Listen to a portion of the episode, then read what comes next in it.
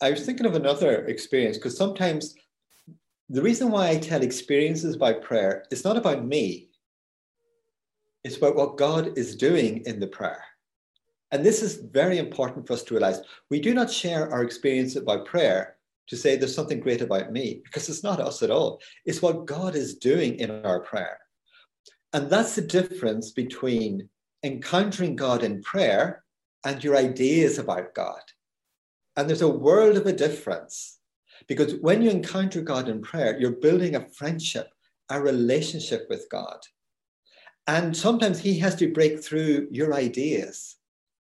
Sometimes it's your mind, your thoughts are actually getting in the way of you being open to experiencing God in a new way. Sometimes it's your feelings that are blocking you from being open to God. Like my anger or my annoyance was a block. Now, sometimes it's good to actually bring that annoyance and anger to God and let him work on it.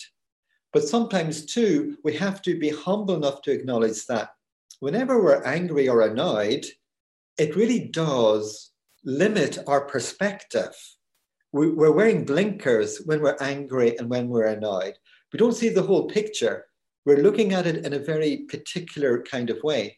And sometimes God needs to be able to break through that. But for God to break through it, we need to give him the time and the space to do so, because our feelings are the block, are the defense, are the protection from looking at it differently or looking at it the way that God is looking at it. In that sense, and that kind of exposes ourselves. Francis de Sales says something very, very good. He says, there was never an angry person who thought they were wrong.